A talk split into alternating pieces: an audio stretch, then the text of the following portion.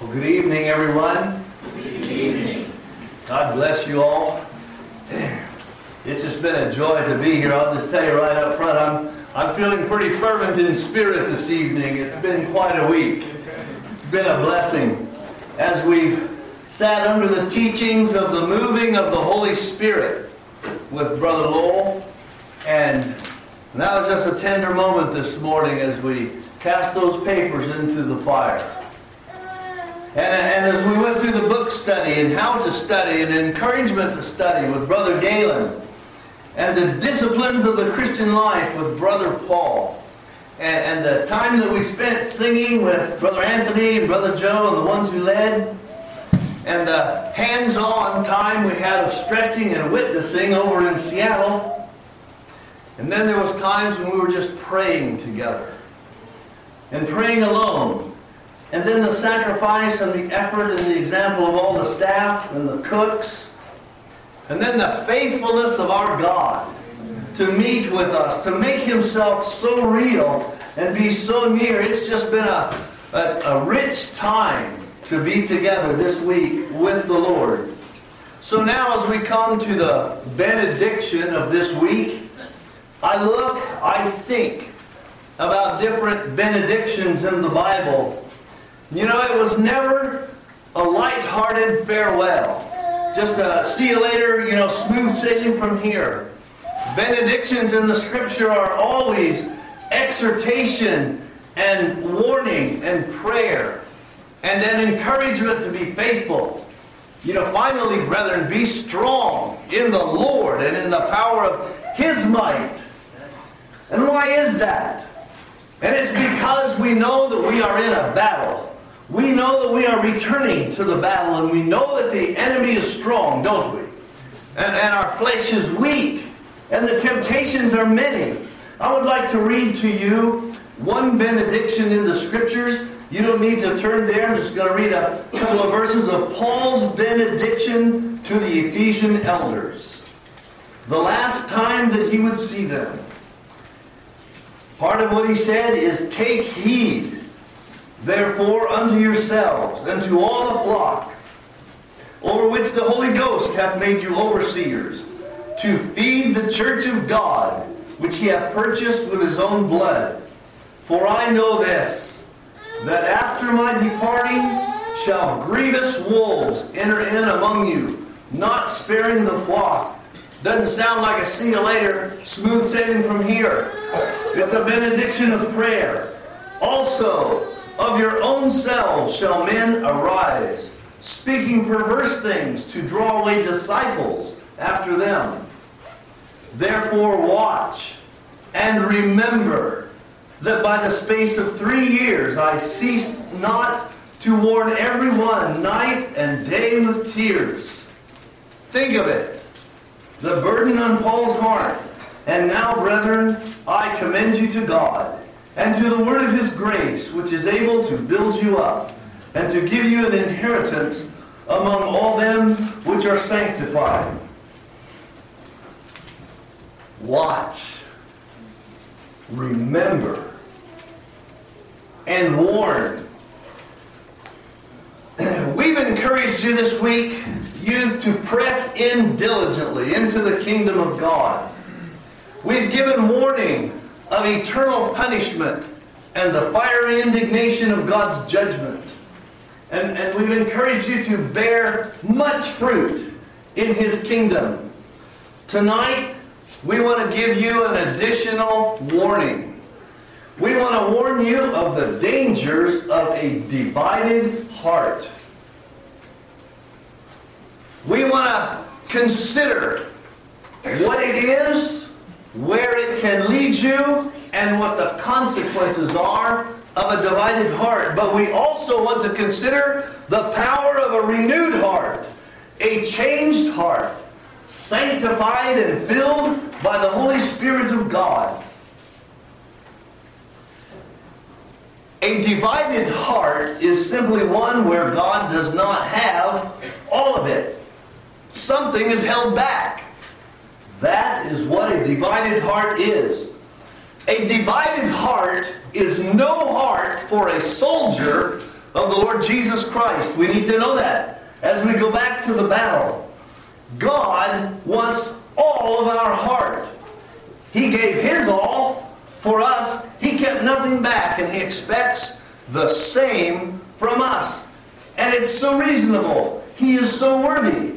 But if you think of it, anything we hold back in any area makes our heart a divided heart. I want you to know tonight that a divided heart is a very big thing with God. And when something is a big thing with God, it needs to be a big thing with us. And so let's open our Bibles here this evening to a few verses in 2 Corinthians chapter 6. I want to read here just a few questions that Paul asks the Corinthian church. In verse 14b, I'm going to start reading here. It says, For what fellowship hath righteousness with unrighteousness? And what communion hath light with darkness? And what concord hath Christ with Belial? Or what part hath he that believeth with an infidel? And what agreement hath the temple of God with idols? Those are five questions there that Paul asks. And, and we know tonight, I think these questions are what we call rhetorical questions. We know the answer. Righteousness has zero fellowship with unrighteousness. Light has no communion with darkness. They cannot be together. And Christ and Belial, they're at war with each other, are they not? And he that believeth with an infidel, the temple of God with idols, the temple of God, the holiest of holies, with idols, no fellowship. Let's keep reading here. For ye are the temple of the living God. That's us. As God hath said, I will dwell in them and walk in them, and I will be their God, and they shall be my people. Wherefore come out from among them, and be ye separate, saith the Lord, and touch not the unclean thing. Don't have a divided heart, and I will receive you, and will be a father unto you, and ye shall be my sons and daughters. Beautiful picture, saith the Lord Almighty. I want us to know tonight a divided heart is completely unacceptable with a holy God, with a jealous God. God is jealous. I don't know how many times he said in the Old Testament, For I am a jealous God. I think there's even one passage of Scripture that says, God whose name is jealous. He is extremely jealous, and with God it's a good thing. But a divided heart is completely unacceptable with a holy God. And so I ask us tonight do I have one? Is there something in my heart that is drawn to the things that are in conflict with the commandments of God and with the holiness of God? It's a very sobering thing to me to consider where a divided heart will lead us and what the end result, the consequences, are of a divided heart. It is very easy for men to justify a divided heart. Men are very quick to justify a divided heart, and the reason is is because there can be so much good there. That's what a divided heart is. It's not all bad.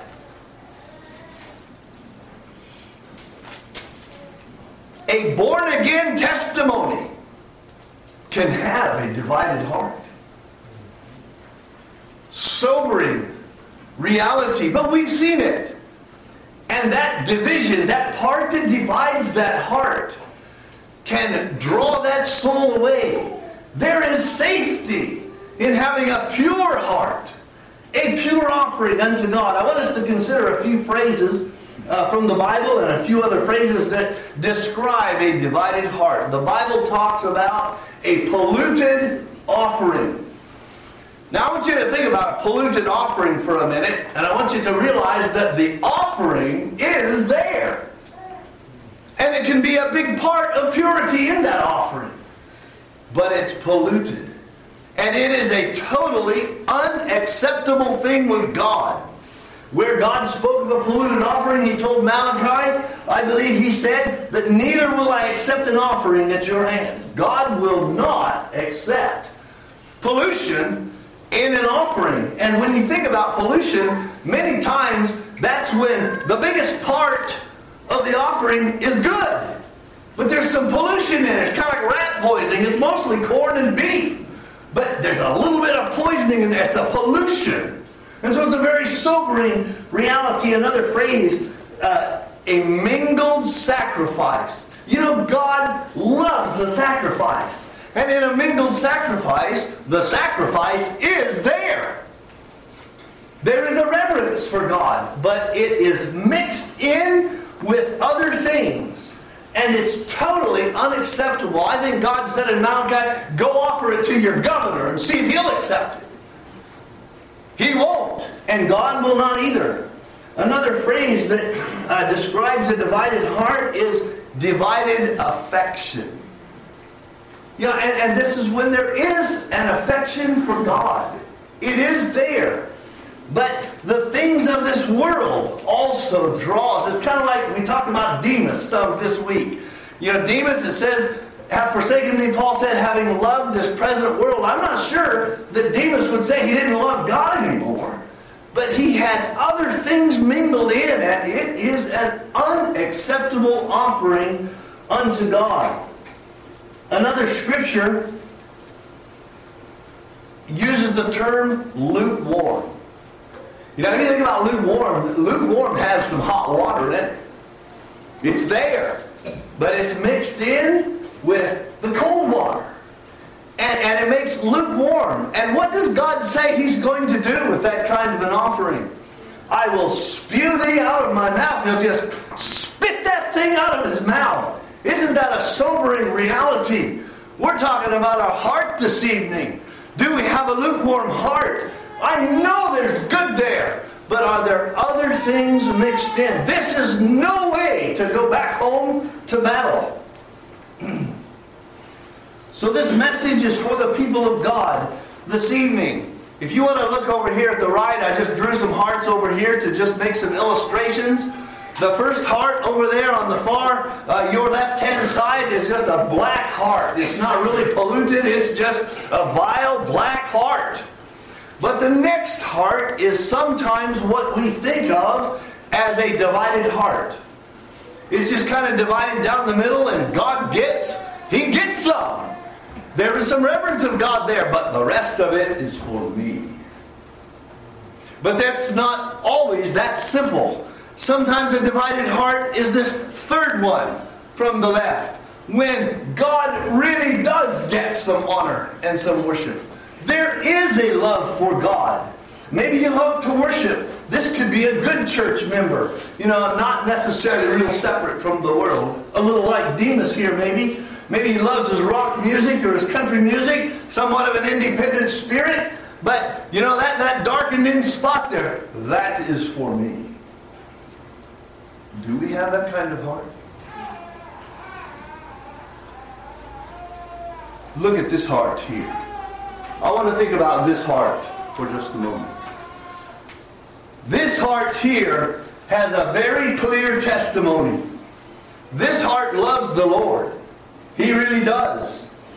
He reads His Word. He prays. He's a blessing to others. And by all appearance, by reputation, this person has a clear heaven. But this person has some area in their heart that they will not yield to God. It's like a locked room. God has access to everywhere in this house, but this one room or this one closet.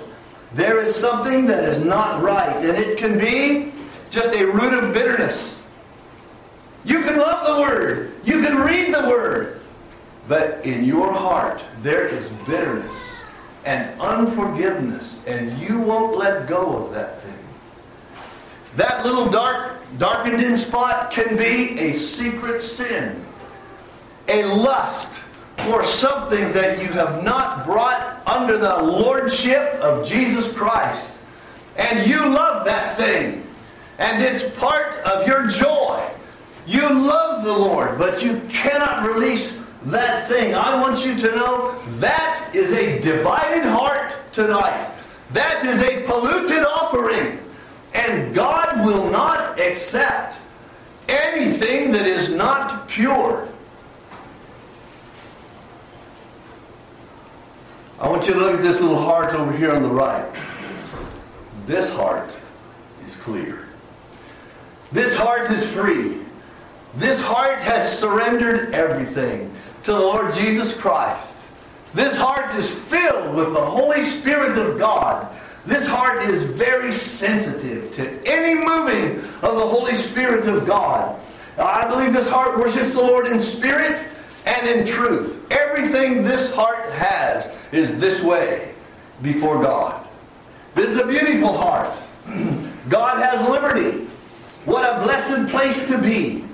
You can check back with this heart right here in 20 years, and it's just going to be right there.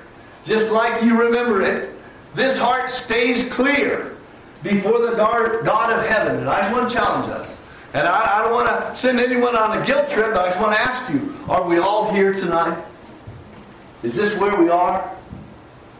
Or do we have a little of this in some area? If this is where we are, over here on the right, I encourage you to stay there. But I want to tell you what the difference is between this heart and this heart. They're pretty close. Now, just because this heart is clean and clear before God doesn't mean that it's not going to be tempted, doesn't mean that it's never going to sin, never going to make a mistake. I mean, because of situations and circumstances, something comes along, maybe in a weak moment, this dear soul here commits a sin. Maybe the sin that this soul commits is exactly the same as this heart over here likes to do. So then, what is the difference between these two hearts? I'm telling you, there's a big difference. Because this heart over here has conviction. This heart over here is sensitive to the moving of the Holy Spirit. And when the conviction of the Holy Spirit comes into his heart, I mean, he weeps over his sin. He repents before a holy God. He cries out for forgiveness. He clears heaven. But this heart over here loves this sin. This heart over here protects this sin, tries to hide it. And because of that, it brings some hypocrisy into its heart because this heart tries to make it look like this thing isn't here. Big difference between these two hearts.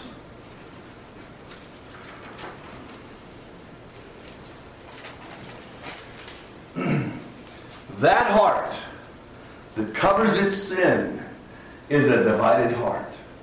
It is a polluted offering. It is a mingled sacrifice. And God will not accept that kind of an offering.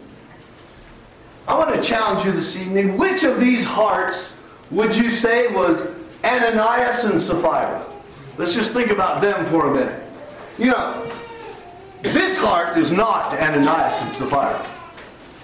But really, this heart over here is not Ananias and Sapphira either. They brought an offering. It was good. I don't know if they were here or here or here.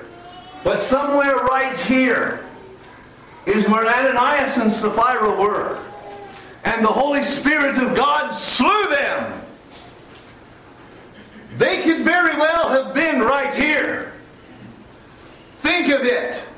This was the power of the early church when God was bearing witness of his church here upon the earth. And I want to challenge you tonight. If there is anyone in the church of God in this category today, if they would just fall over dead, that would really get our attention. It would. I want us to fear God tonight. I want us to be afraid of that kind of thing. I want us to understand that God does not accept a divided heart in any proportion. God says, I will spew thee out of my mouth. You know, man spits when he has something bitter in his mouth. If I have a piece of chicken and rice in my mouth, but uh, with it is a little bit of poison, I spit out the whole thing. Don't you?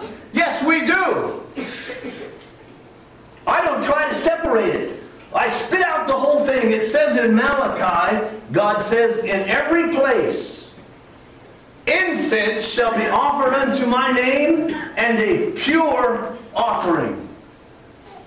That's a sobering reality of how God demands holiness in His presence. I want to turn to Acts chapter 5. Let's take a look here at the heart of Ananias and Sapphira.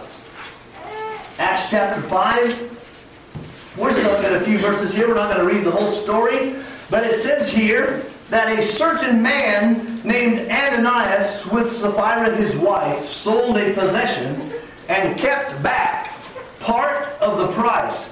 His wife also being privy to it. Privy means they're covering this thing up. They, they don't want it to look like that thing's even there. His wife being privy to it and brought a certain part and laid it at the apostles' feet. But Peter said, Ananias, why hath Satan filled thine heart? We're thinking about a heart this evening. Look at this. Why hath Satan filled thine heart? That sounds to me like this thing over here. Filled thine heart. How did that happen? I want you to know tonight that didn't, that's not how it started. Let's keep reading and find out how this thing started. Why hath Satan filled thine heart to lie to the Holy Ghost and to keep back part of the price of the land? Whilst it remained, was it not thine own? And after it was sold, was it not in thine own power? Look at this. Why hast thou conceived this thing in thine heart? This is how it started. It was conceived. And that's what the enemy wants to do. He wants to take a heart like this. He wants to conceive this little thing and just let that thing grow until why hath Satan filled thine heart? It's a dangerous road. It's a sobering reality, the consequence of where a divided heart can lead you. Conception is such a small thing. That's the way the devil operates. I've heard if you give him an inch, he'll make, her, he'll, he'll make himself a ruler.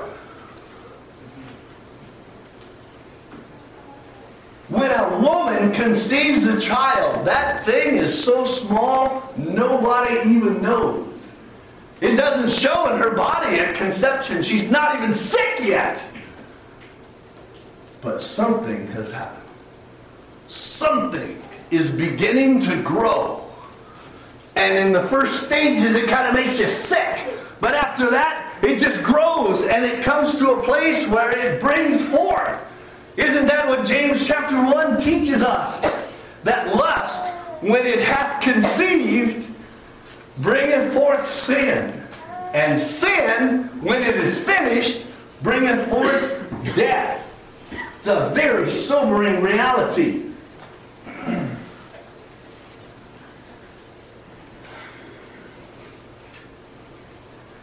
I want to show you another example in the scripture of how this starts out little and grows. I would like for you all to turn to John chapter 13. This is such an interesting passage of scripture to me. In John chapter 13, I want to look at verse 2. This is where Judas betrayed the Lord. It says, And supper being ended, John 13, 2.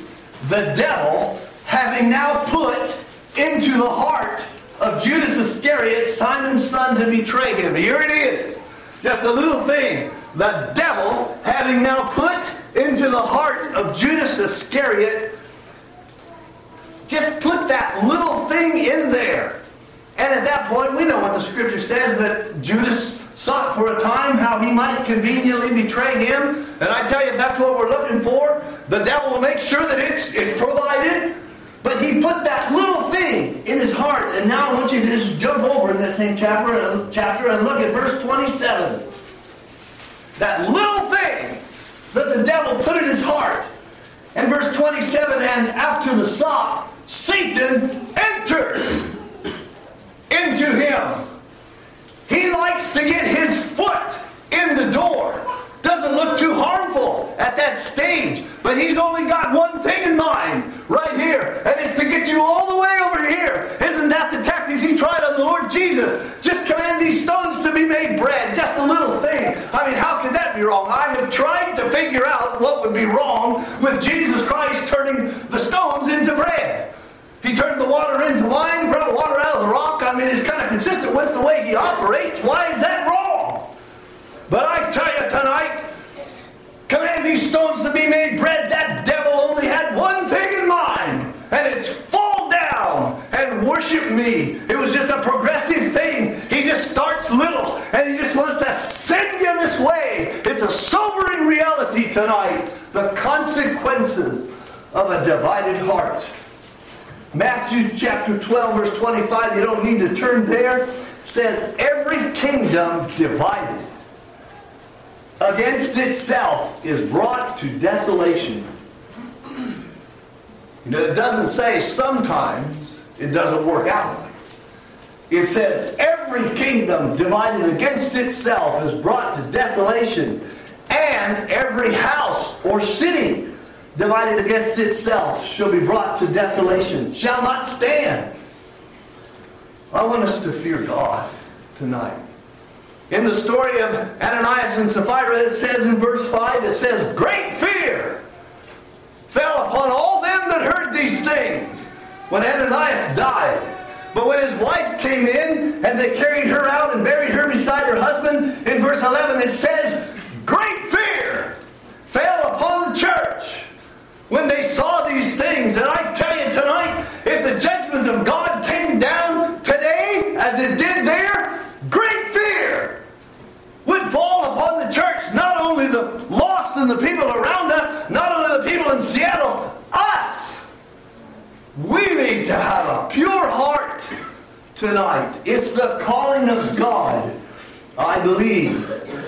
Proverbs says, Because sentence against an evil work is not executed speedily, therefore the heart of the sons of men is fully set in them to do evil. And that's because there's no fear. We want great fear tonight the fear of God.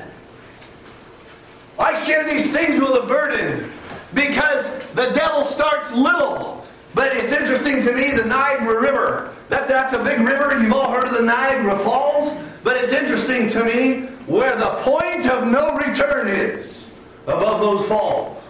You know, they have this little sign, the point of no return. That point, that sign is not a mile above the falls, it's three miles.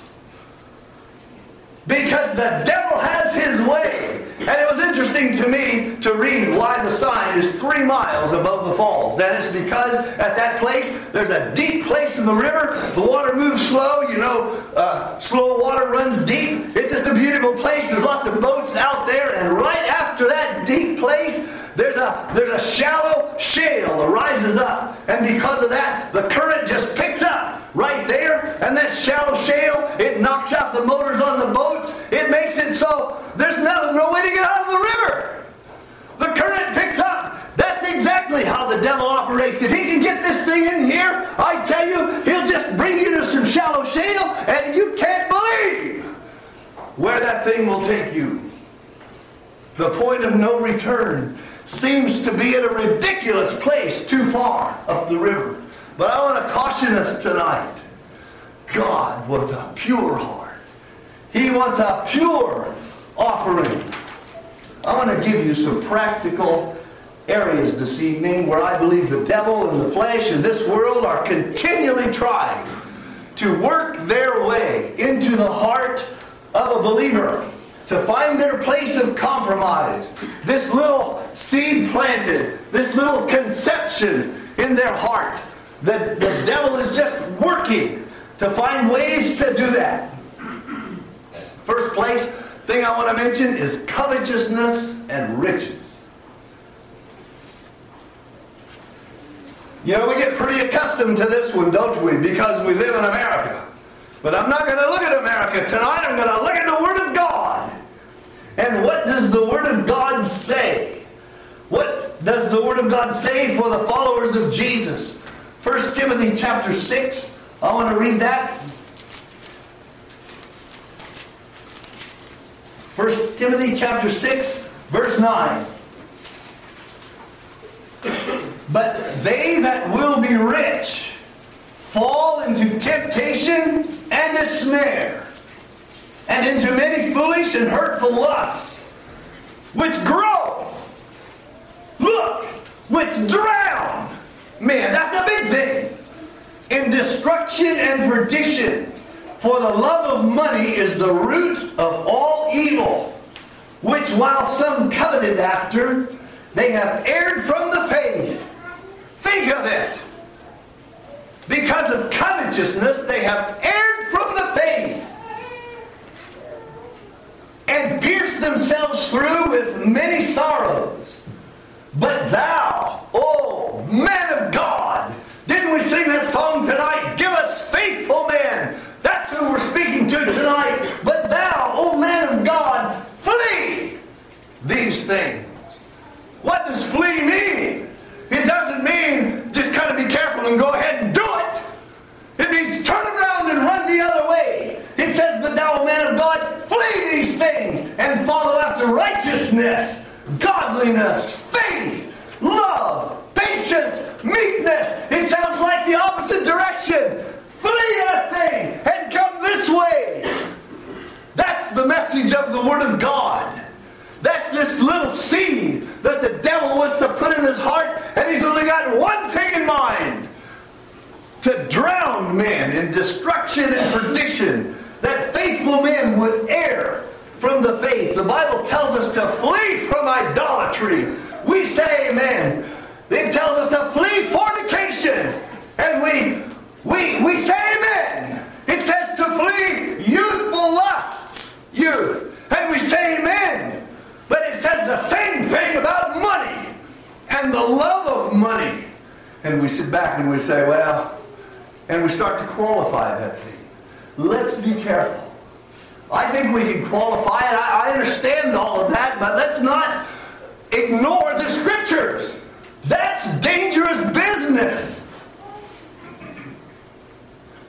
There was a time when Jesus said something to his disciples, and when he was done telling them, it says that they were astonished at what he said. And so Jesus began to explain it, and he explained it to them, and after he explained it, it says they were astonished out of measure. So it says, you know what he told them? He said, it is easier for a camel to walk through the eye of a needle than it is for a rich man to enter the kingdom of God. Think of it. And you know the response, well, then who can be saved?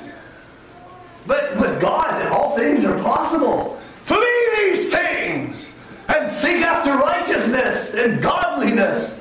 That's the answer. And I, I know that we try to figure that thing out. I heard a man say one time, well, camel doesn't really mean camel there, it means rope. And I thought about that, and that doesn't really help me. I can't even thread a needle, let alone rope one. You can't do it. Another area that I would like to just mention where the devil tries to get his inroads into our heart is music. People love their music. People change churches to keep their music, but there's a spirit that goes with music. I want to challenge you to tell you something this evening. I believe that music is fellowship. When you listen to music, there's a spirit there. And your spirit begins to have fellowship with the ones who are singing and with the ones that wrote the song. It's just kind of a subconscious thing, but you, you develop fellowship with the ones who sing that song and who wrote the song. And when we sing the songs of the martyrs, you know, must I be carried to the skies on flowery beds of ease while others fought to win the prize and sailed through bloody seas. I tell you, you're having fellowship with the spirit of those martyrs. But when we sing many of the contemporary songs today, I tell you, many of those people, they're wrapped up in the show business, you know, and body movements as they sing. And some of them are divorced and they're into the copyrights. That thing is theirs. I tell you, those martyrs, they didn't have any copyrights. Those songs were written in blood with in God.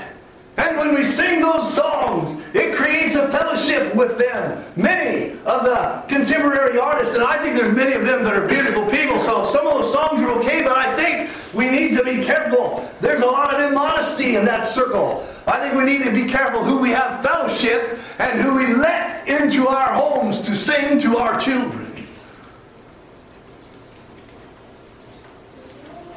Had a dear brother a while back, and, and, and he had a son that was a, a child of God. He was born again. He was doing well.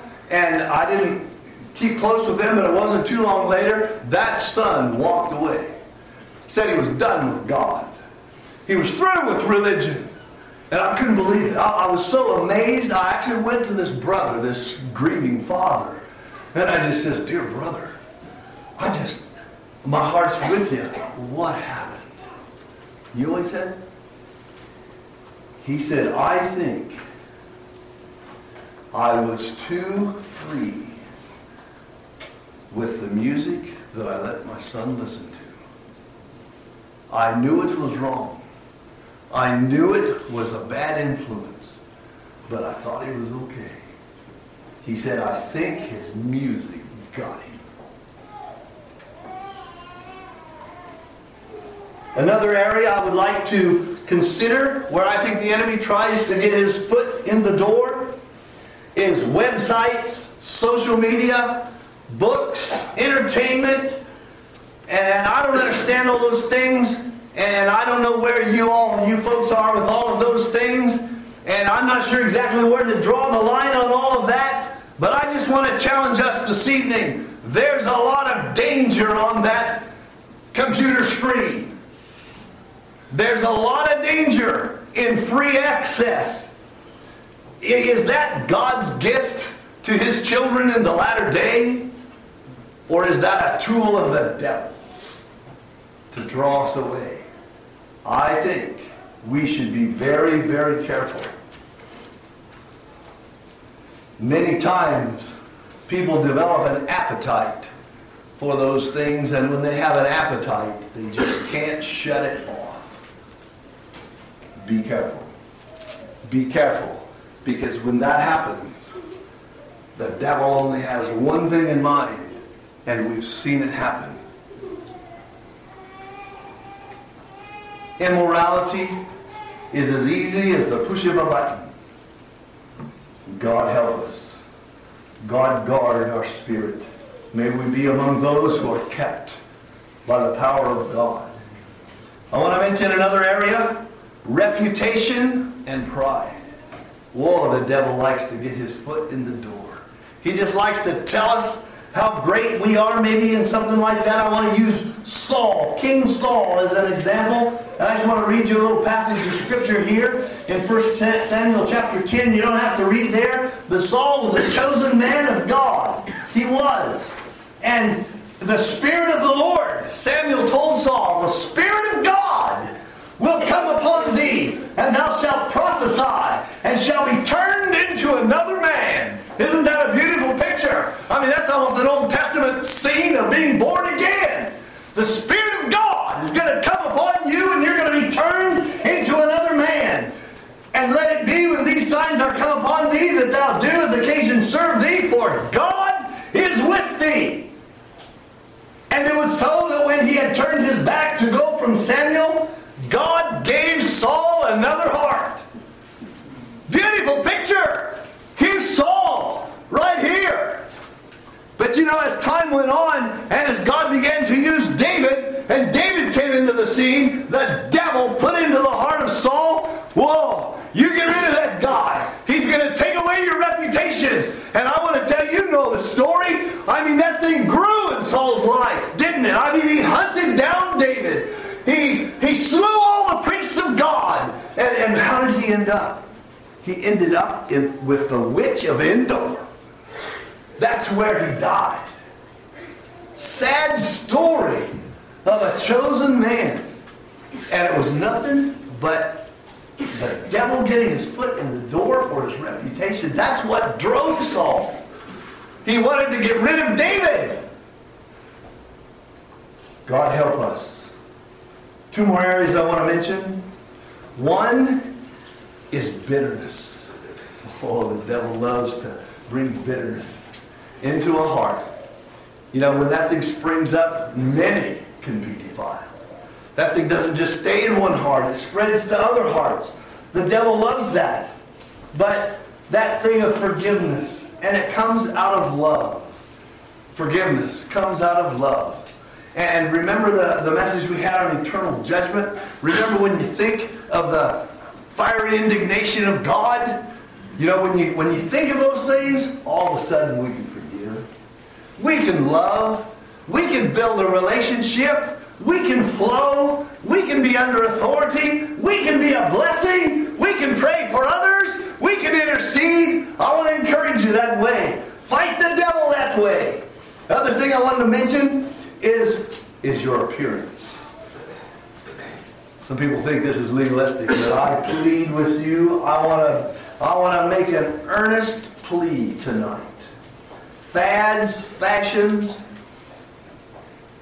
a cool spirit, casual spirit, modesty. You know that casual thing. You know what casual means? It just means relaxed. It means your guards are down. And you know when your guards just keep coming down and it shows up when you're dressed and you're just casual and everything is just cool spirit? You know what casual does as it grows? Casual just grows and grows until all of a sudden it's a casualty. And the devil's got you right where he wants you. We need to rise up. I want to think for just a little bit here concerning our appearance and all of these influences of the world that our body is the temple of God. That is a sobering reality. I want to just read a couple passages of scripture here. you don't need to turn to these, but in 1 Corinthians chapter 6, verse 19 and 20 is what I'm going to read. What? Know ye not that your body, your physical body, we're talking here, is the temple of the Holy Ghost? The Holy Ghost which is in you.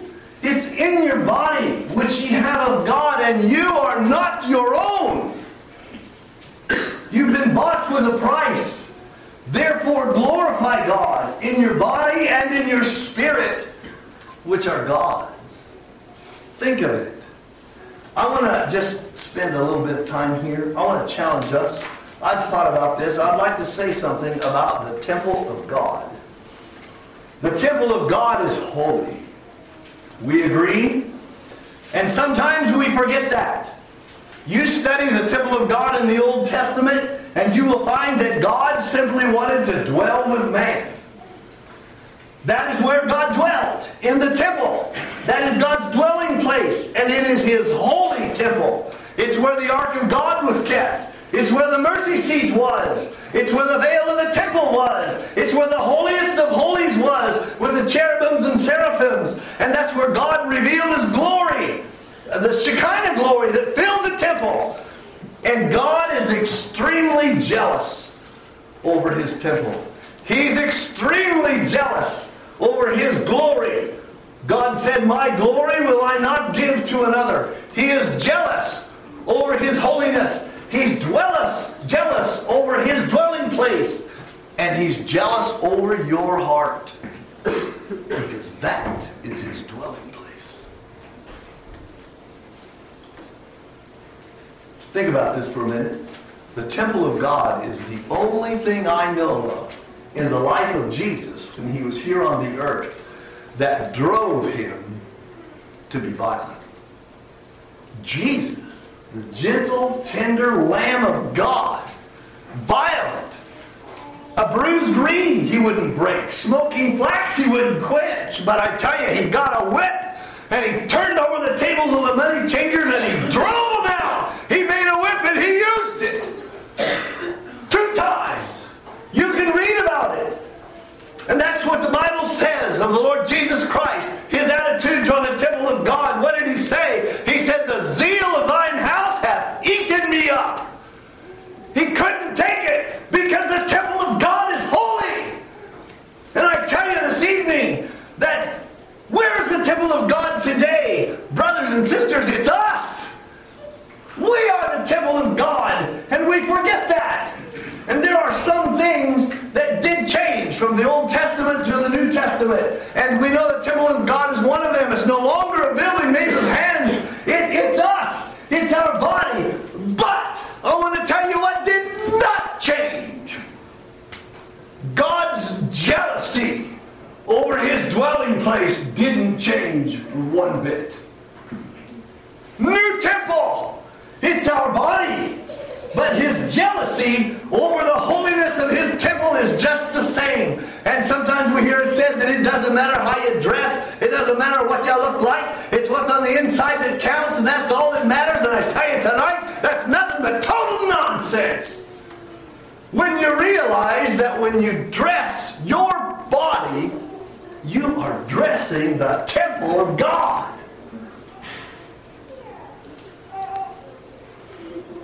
And think of it the temple of God in tight fitting, revealing clothes, the temple of God in a low neckline, seductive. It can't be. The temple of God going to places of entertainment of this world.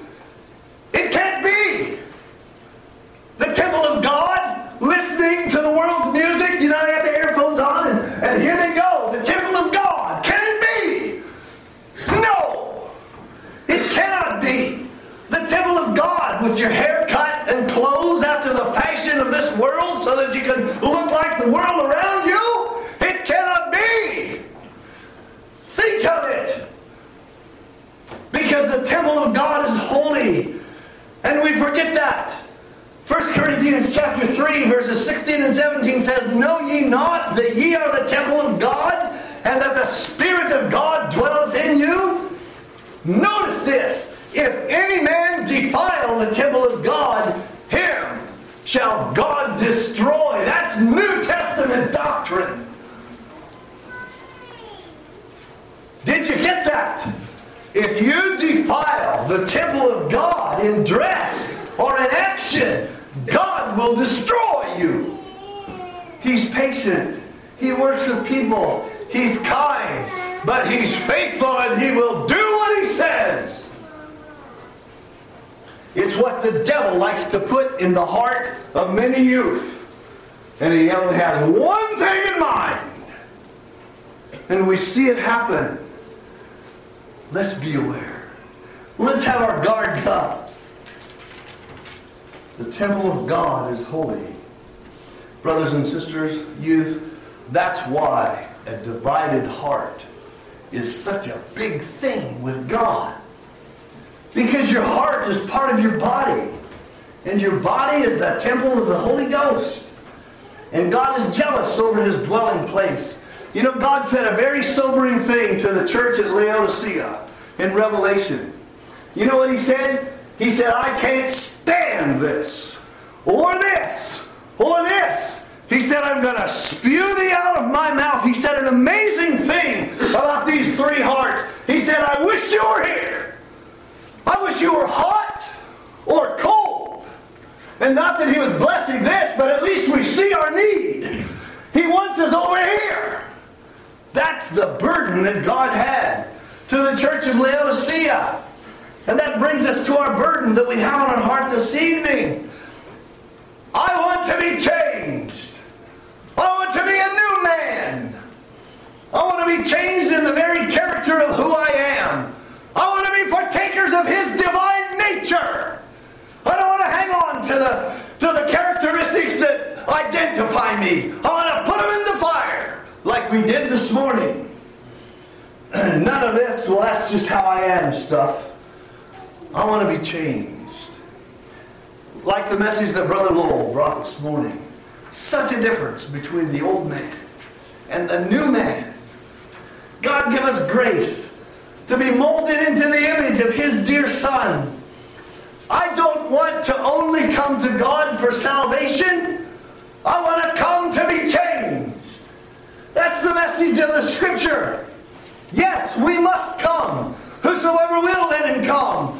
But come to be changed. I want to be delivered from who I am.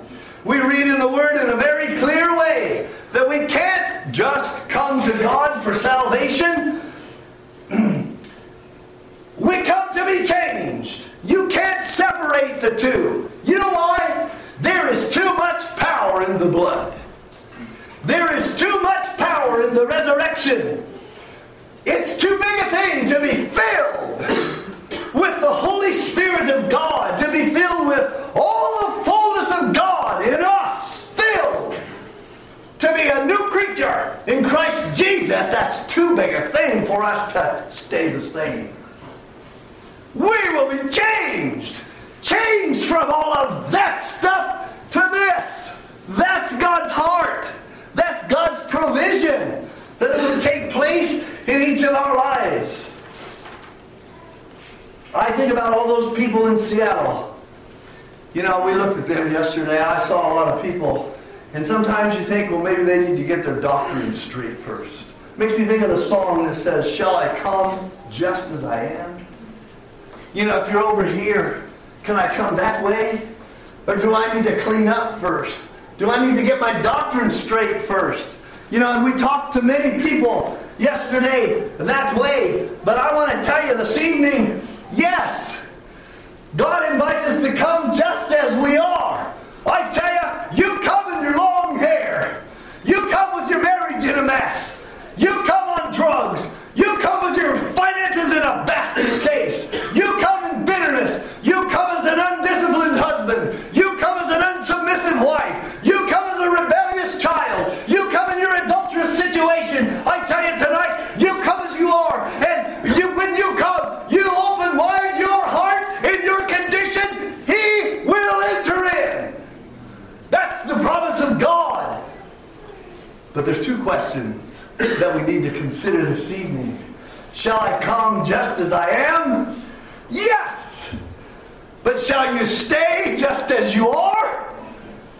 There is a resounding no that echoes all through scriptures, and it comes from the woman taken in adultery, does it not? I mean, here she is over here, taken in the very act.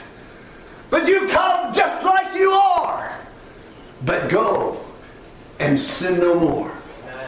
It's a beautiful picture of salvation. What about Mary Magdalene that we spoke about the other evening? Should she come just like she is? Yes, dear Mary, you come. Seven devils with your hair in a mess, with your life a mess. You come, Mary, but you sit at the feet of Jesus. You break your alabaster box and you anoint him for his burial. You be the first one that Jesus appears to when he raises from the dead. I think about the maniac of Gadara. Dear man, should he come just like he is, living naked in the cemetery, biting his chains? Yes, dear man, you come just like that. But you go home, clothed and sitting in your right mind, and tell your home and those around you what great things God has done for you. I think about the Philippian jailer. Should he come? Should he come just like he is? Yes, you come. Bring your whole family with you. I don't care if it is midnight. Let's let's come to the Lord. That's the message. You come just like you are, but come to be changed. That's an exciting thought to me. God loves us so much that we can come just like we are. He'll accept us. But He loves us too much to leave us there. Come to be changed. I want to turn to the Word of God here for a couple more points. Let's turn to Romans chapter 12. Beautiful passage of Scripture that we're familiar with. But I just want to read a couple of verses here, and I just want to draw a total gold mine out of these verses. I beseech you, therefore, brethren, by the mercies of God, that's a good beseeching, that you present your bodies a living sacrifice, holy, acceptable unto God, which is your reasonable service, and be not conformed to this world, but be ye transformed by the renewing of your mind, that you may prove what is that good and acceptable and perfect will of God. be ye transformed. Do you know what that means? Do you know what the Greek word is for transformed? It's metamorpho. In English, it's metamorphosis. That's what it means. Be ye metamorphosis. Do you know what metamorphosis is? It's a process, isn't it? We know what it is. It's when a caterpillar goes through all the changes necessary to become a butterfly. By the renewing of their mind. that is a big change. When a fat, gluttonous, self-centered caterpillar that crawls grows, goes through all the changes necessary to become a beautiful butterfly that flies away and sucks nectar out of the beautiful flowers of God's creation. I want you to think about the difference between a caterpillar and a butterfly. There's a big difference, I tell you tonight. There is no likeness between the two. They don't look alike, they don't act alike, and they don't think alike. A caterpillar thinks crawl and eat. A butterfly thinks fly. A caterpillar is stuck to the things of earth. He can never rise above it. A butterfly soars away.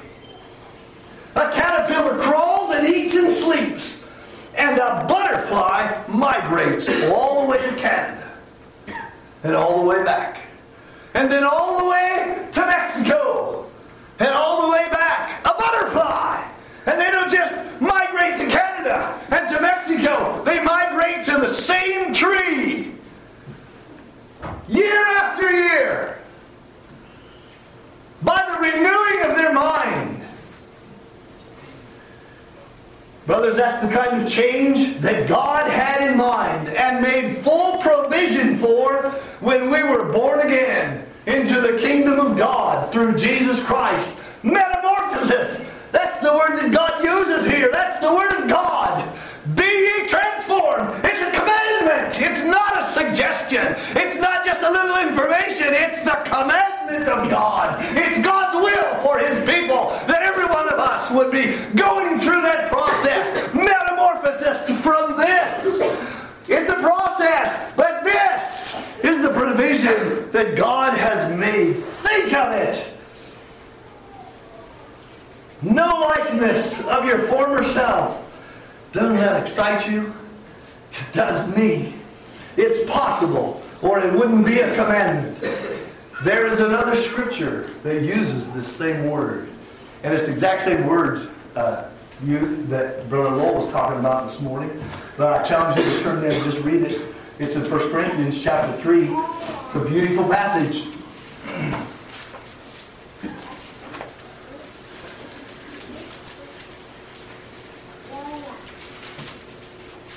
excuse me, 2 Corinthians chapter 3.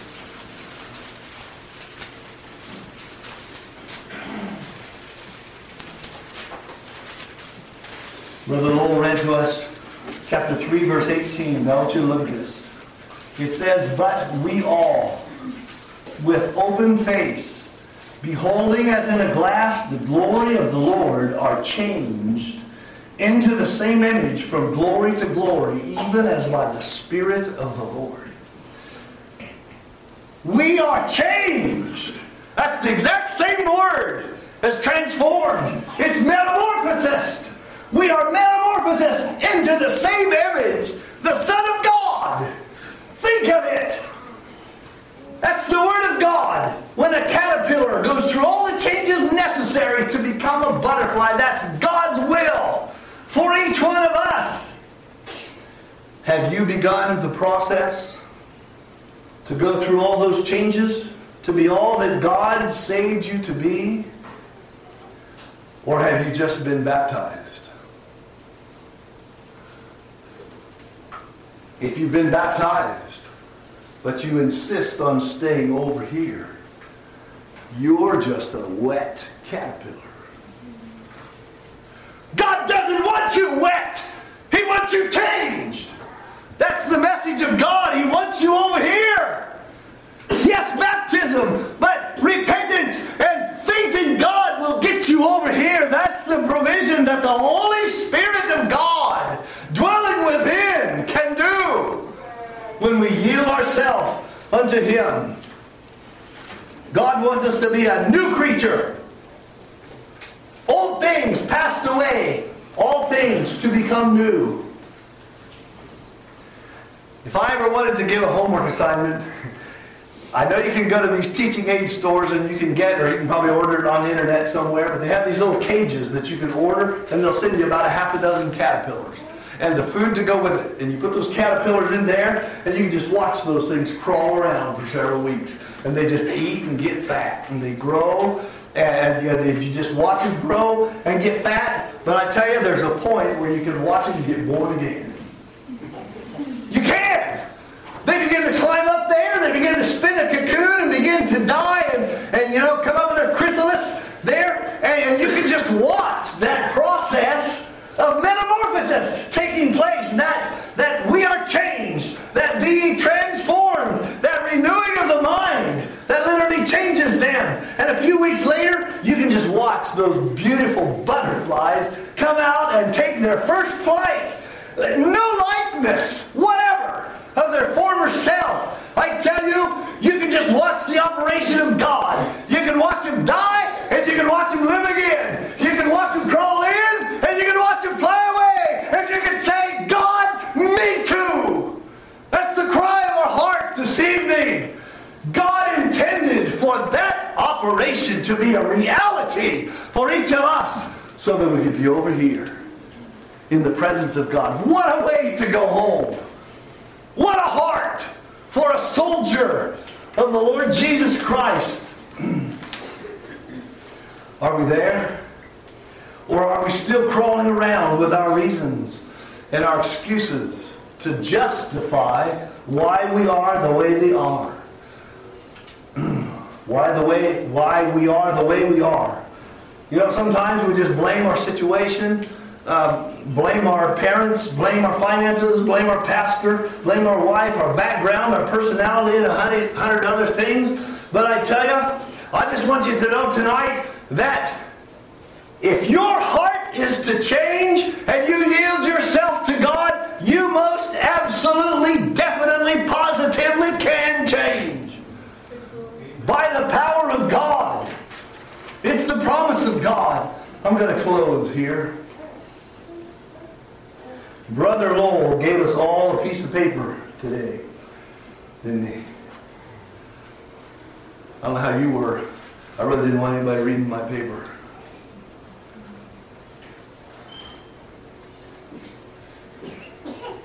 He had us write down all the things about ourselves that please us, that impress us about our flesh.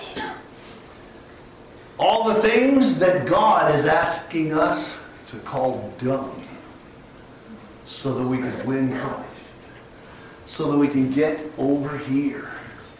Those things, uh, they take us the wrong way. Those things that we wrote down on that list. What we wrote down was embarrassing, wasn't it? We didn't want anybody else to see it. And nobody did. Brother Lowell asked us to tear those papers up. And then Brother Pete had us file into the fireplace. And we burned it. I don't know how you were, but for me, that was a sacred moment. That was holy ground. We just gathered around and it just seemed like spontaneously we just started singing. And we just sang songs that just uh, committed a full surrender to the Lordship of Jesus Christ, didn't we? We did that. I think it was sincere. So, in closing here, I would like to recapture the beauty of that moment. Remember it well. And I would like to say that if you can't burn that paper, if you can't cast the things that you had written into the fire, if you will not change to where God wants you to be, if you will not do that, there is something that you will do. You must stand before the Lord as a caterpillar. A caterpillar with a briefcase. A briefcase full of all the excuses why God's provision would not work for you.